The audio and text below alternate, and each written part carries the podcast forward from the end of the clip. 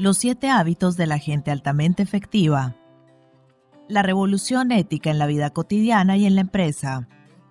Por Stephen Covey. 3. Victoria pública. Quinto hábito. Procure primero comprender y después ser comprendido. Principios de comunicación empática. Cuatro respuestas autobiográficas. Como escuchamos en términos autobiográficos, tendemos a responder de uno de estos cuatro modos. Con una evaluación, estamos de acuerdo o disentimos, con un sondeo, formulamos preguntas partiendo de nuestro propio marco de referencia, con un consejo sobre la base de nuestra experiencia o con una interpretación. Tratamos de descifrar a alguien, explicar sus motivos, su conducta, sobre la base de nuestros propios motivos y conductas. Se trata de respuestas que nos surgen naturalmente. Estamos profundamente programados para hacerlo. Continuamente nos atenemos a esos modelos.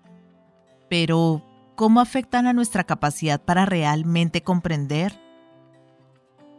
Supongamos que trato de comunicarme con mi hijo. ¿Puede él ser franco conmigo si yo evalúo todo lo que me dice antes de que él lo haya realmente explicado? ¿Le estoy ofreciendo aire psicológico? ¿Y qué siente él cuando lo sondeo? Sondear es formular 20 preguntas.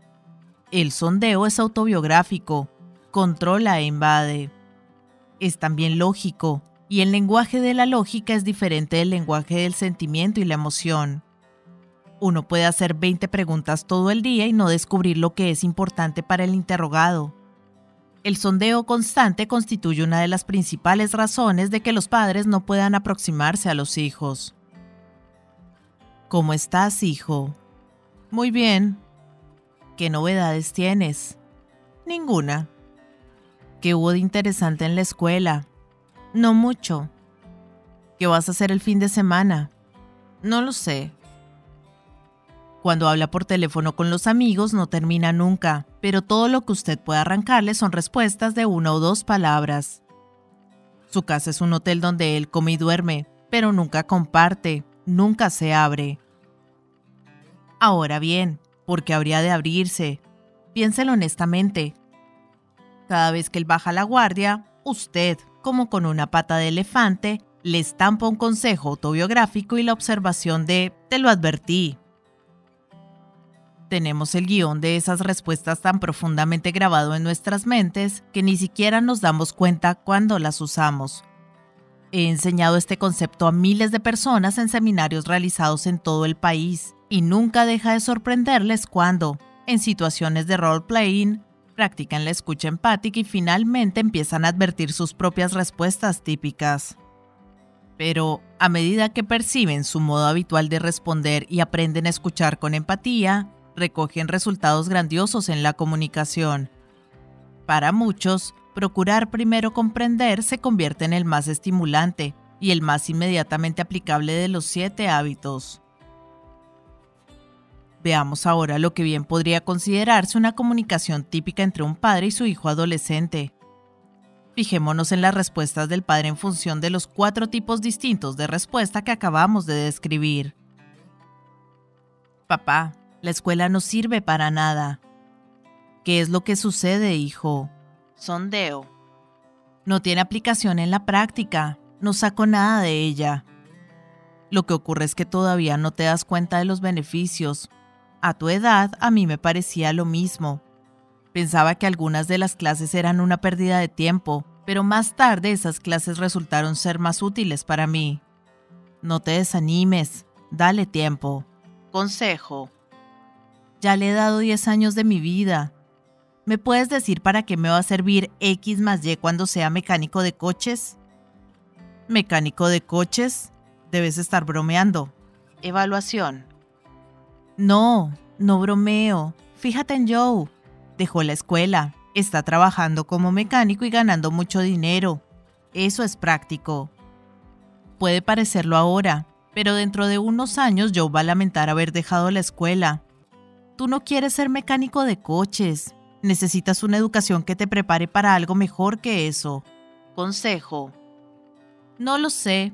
Joe se está construyendo una muy buena posición. ¿Estás seguro de lo que dice sobre la escuela? Sondeo. Evaluación. Hace dos años que estoy en la secundaria. Estoy seguro, es una pérdida de tiempo. La tuya es una escuela de mucho prestigio, hijo. Merece un poco de confianza. Consejo. Evaluación. Todos los chicos pensamos lo mismo.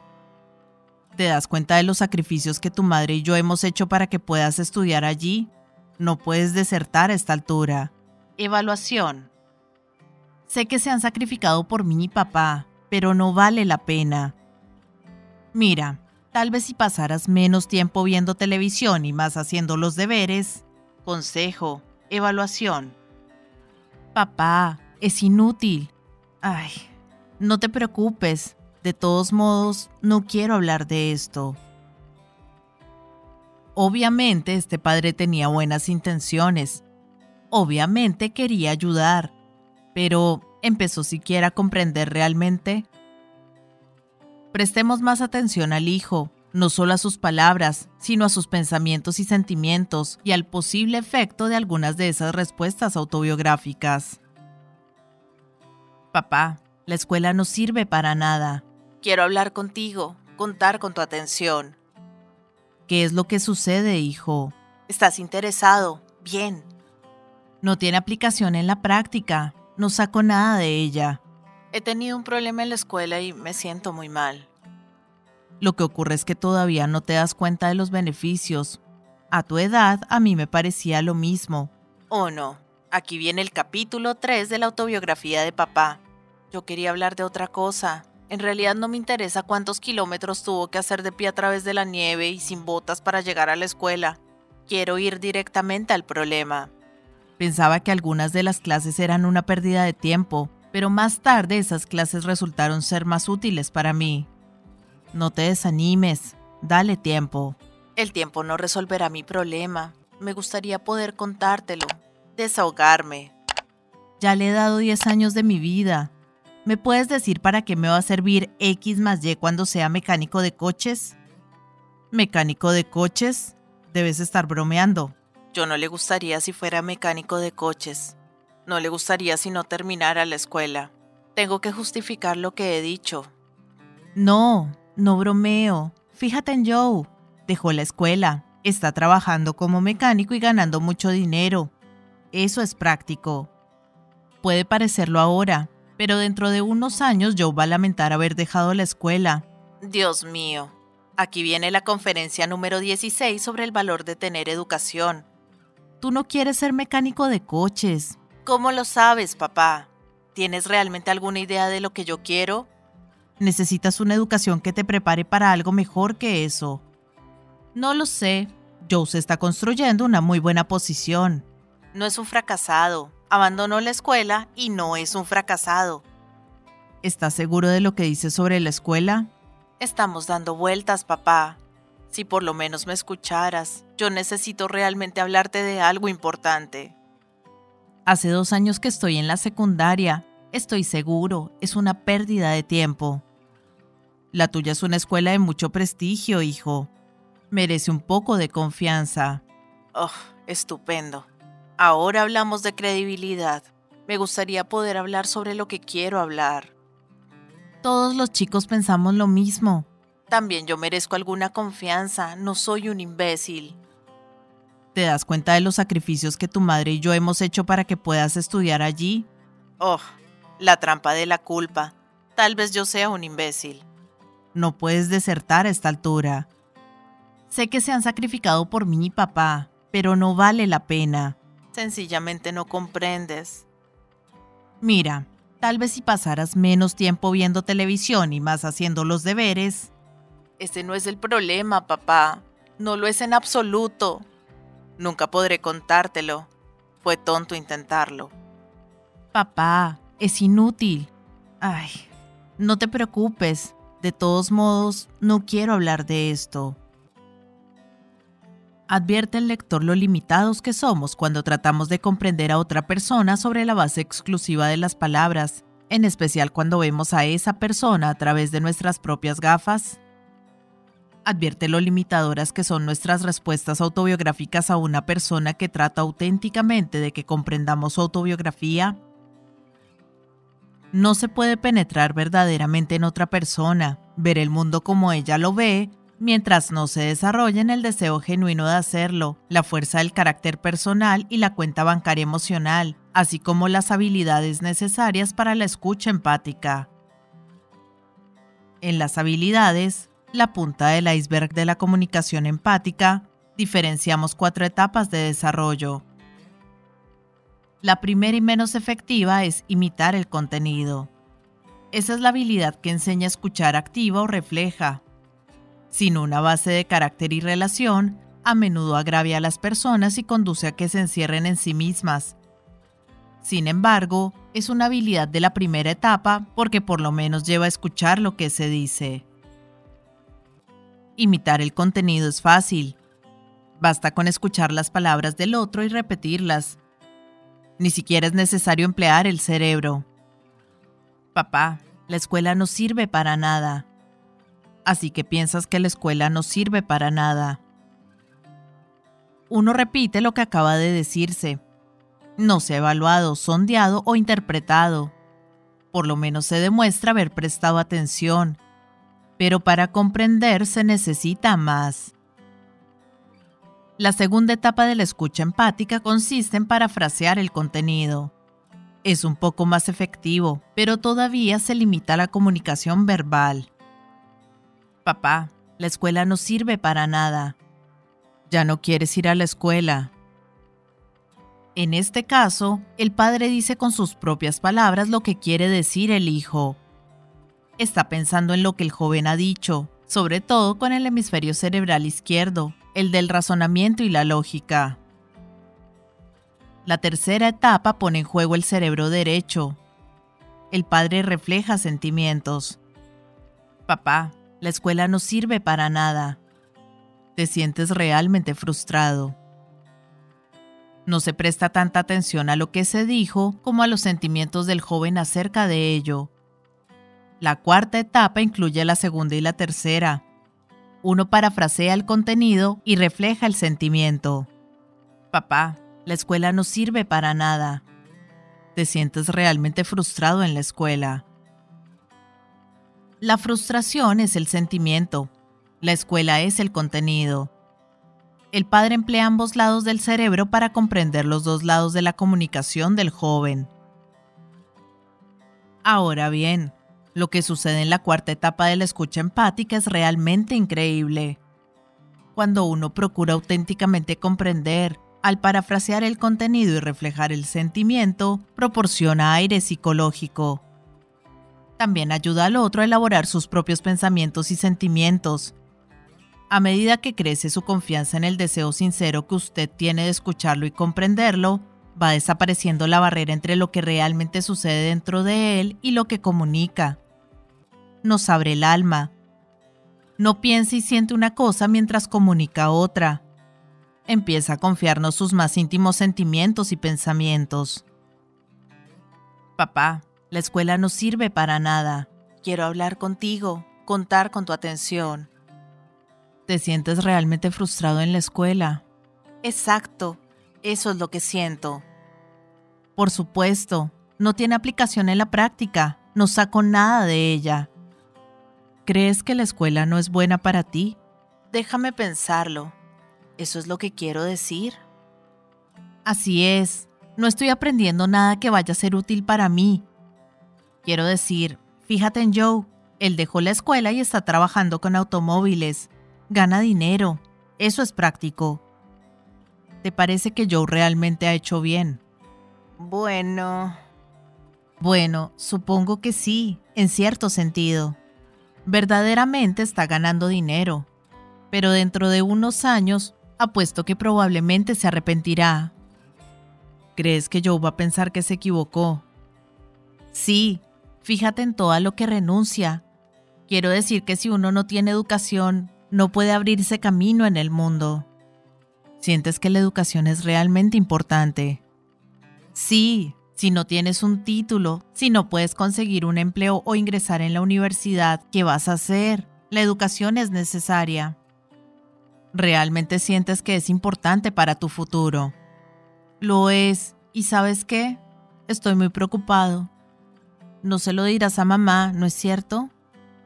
No quieres que tu madre lo descubra. Bien, no, o supongo que puedes decírselo. Probablemente se dará cuenta de todos modos. Mira, me han hecho un test hoy, un test de lectura. Papá, han dicho que estoy leyendo a un nivel de cuarto grado. Cuarto grado. Curso el tercer año de la escuela media. ¿Qué diferencia determina una comprensión verdadera? Todos los consejos bien intencionados del mundo no representan nada si no empiezan por afrontar el problema real.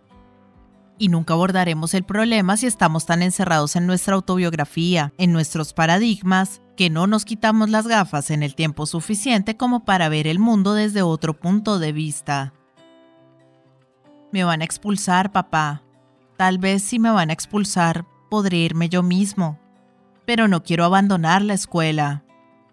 Te sientes confuso. Estás en un dilema. ¿Qué crees que debo hacer, papá?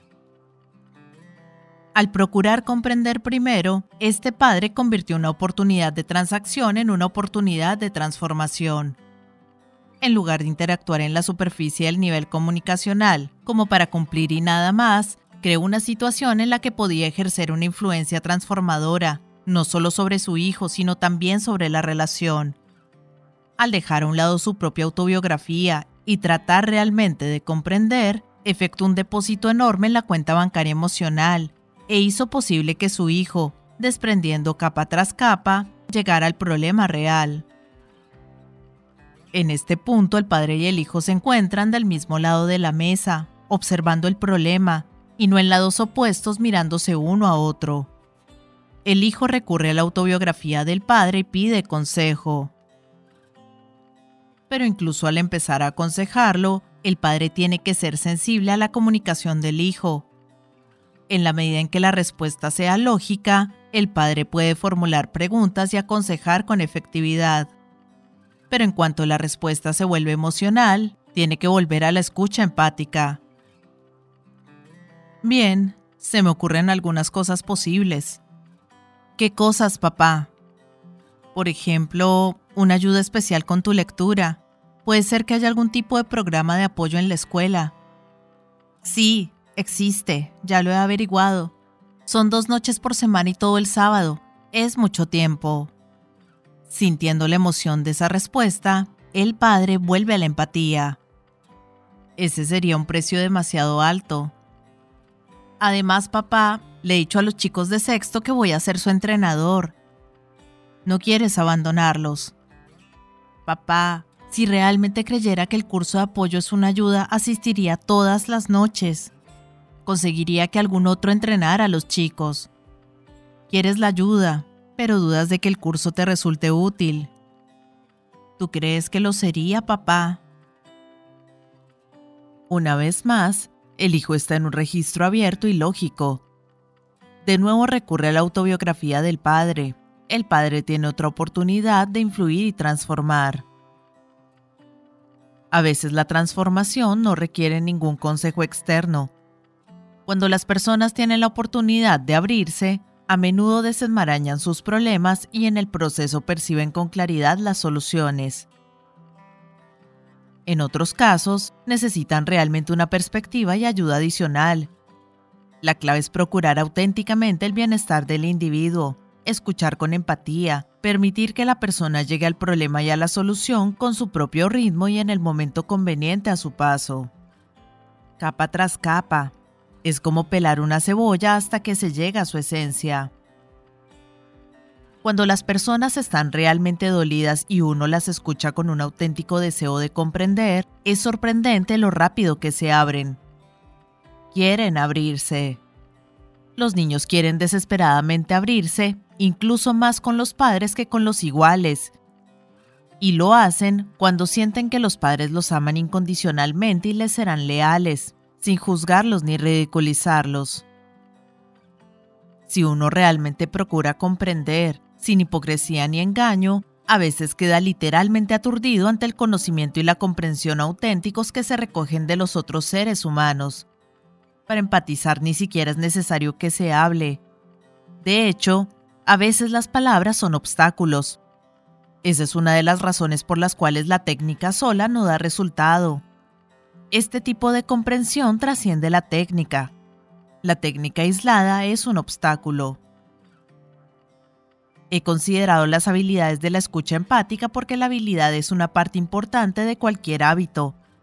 Las habilidades son necesarias, pero permítaseme reiterar que las habilidades no serán efectivas a menos que surjan de un deseo sincero de comprender. Las personas experimentan resentimiento cuando se intenta manipularlas. En realidad, si uno trata con los íntimos, es útil explicarles lo que se está haciendo. Leí un libro sobre la escucha y la empatía y reflexioné sobre mi relación contigo. Comprendí que no te he escuchado como debía, pero quiero hacerlo. Me resulta difícil. Puede que a veces lo estropee, pero voy a esforzarme. Realmente me importa y quiero comprender. Espero que me ayudes. Afirmar su motivo es un gran depósito. Pero si uno no es sincero, más vale no intentarlo pues puede suscitarse una apertura y una vulnerabilidad que más tarde se volverán contra nosotros, cuando la persona de la que se trata descubra que en realidad no nos importa, que no queremos escucharla, mientras ella ya ha quedado abierta, expuesta y herida. La técnica, la punta del témpano, tiene que emerger de la gran base del carácter subyacente. Ahora bien, hay quienes se quejan de que la escucha empática lleva demasiado tiempo, Puede que al principio lleve tiempo, pero lo ahorra más adelante. Si uno es médico y quiere prescribir un tratamiento acertado, lo más eficiente será el diagnóstico preciso. En cambio, no se puede decir, estoy demasiado apurado, no tengo tiempo para efectuar un diagnóstico, pero sigue este tratamiento.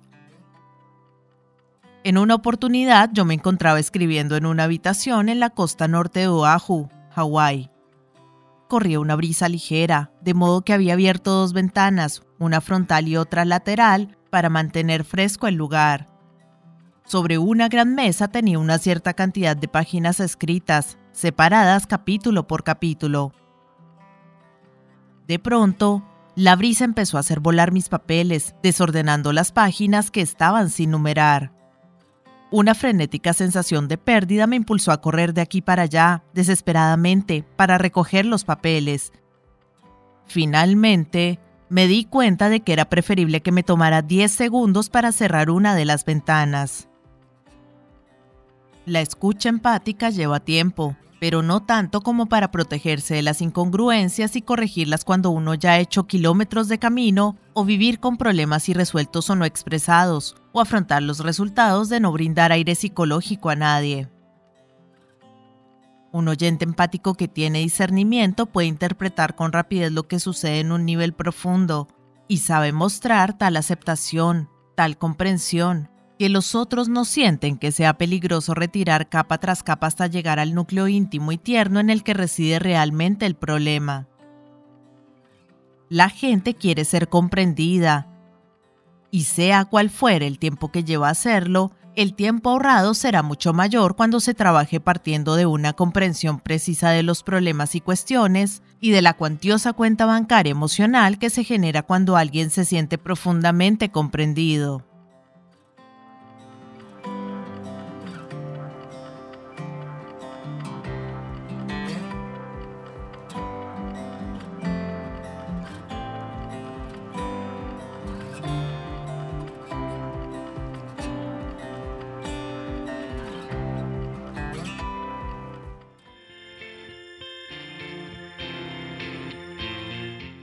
Hola gente, ¿cómo están? Mi nombre es Carolina, yo soy la voz de audiolibros leyendo juntos. Este es un hermoso proyecto que pretende poner un poco de buena vibra y felicidad allá afuera, acompañando a las personas en su cotidiano con diferentes tipos de lectura, desde aventura, suspenso, terror, cuentos para niños, autoayuda, meditaciones, en fin, lo que se les ocurra. Espero que hayan disfrutado del audio, para mí es todo un honor que compartan su precioso tiempo conmigo Y ya saben, abajo del audio siempre está la famosa y mágica cajita de descripción donde pueden encontrar cosas tan fascinantes como mis redes sociales. Si quieren comunicarse conmigo, si quieren dejarme un mensaje, si quieren preguntarme algo, sugerirme algo o si no les gustó y simplemente quieren quejarse, siéntanse libres de ir y expresarme todo lo que crean necesario. Pero si realmente les gustó el audio y me quieren apoyar, pueden pasarse por YouTube y seguirme y darle un me gusta a todo lo que disfruten. Ya si les caí súper bien, pueden dar una vueltica por Patreon, donde me pueden ayudar como las personas de apoyo y las personas incondicionales que por el valor de uno o dos cafecitos al mes me están apoyando un montón y me ayudan a seguir adelante. Y si vives en Argentina, te dejo los vínculos de Mercado Pago y de Cafecito. Por ahí también me puedes ayudar, si quieres. Quiero agradecerles el haber llegado hasta este momento del audio y espero que nos veamos pronto para pasar el rato leyendo juntos. Muchas gracias. Chao.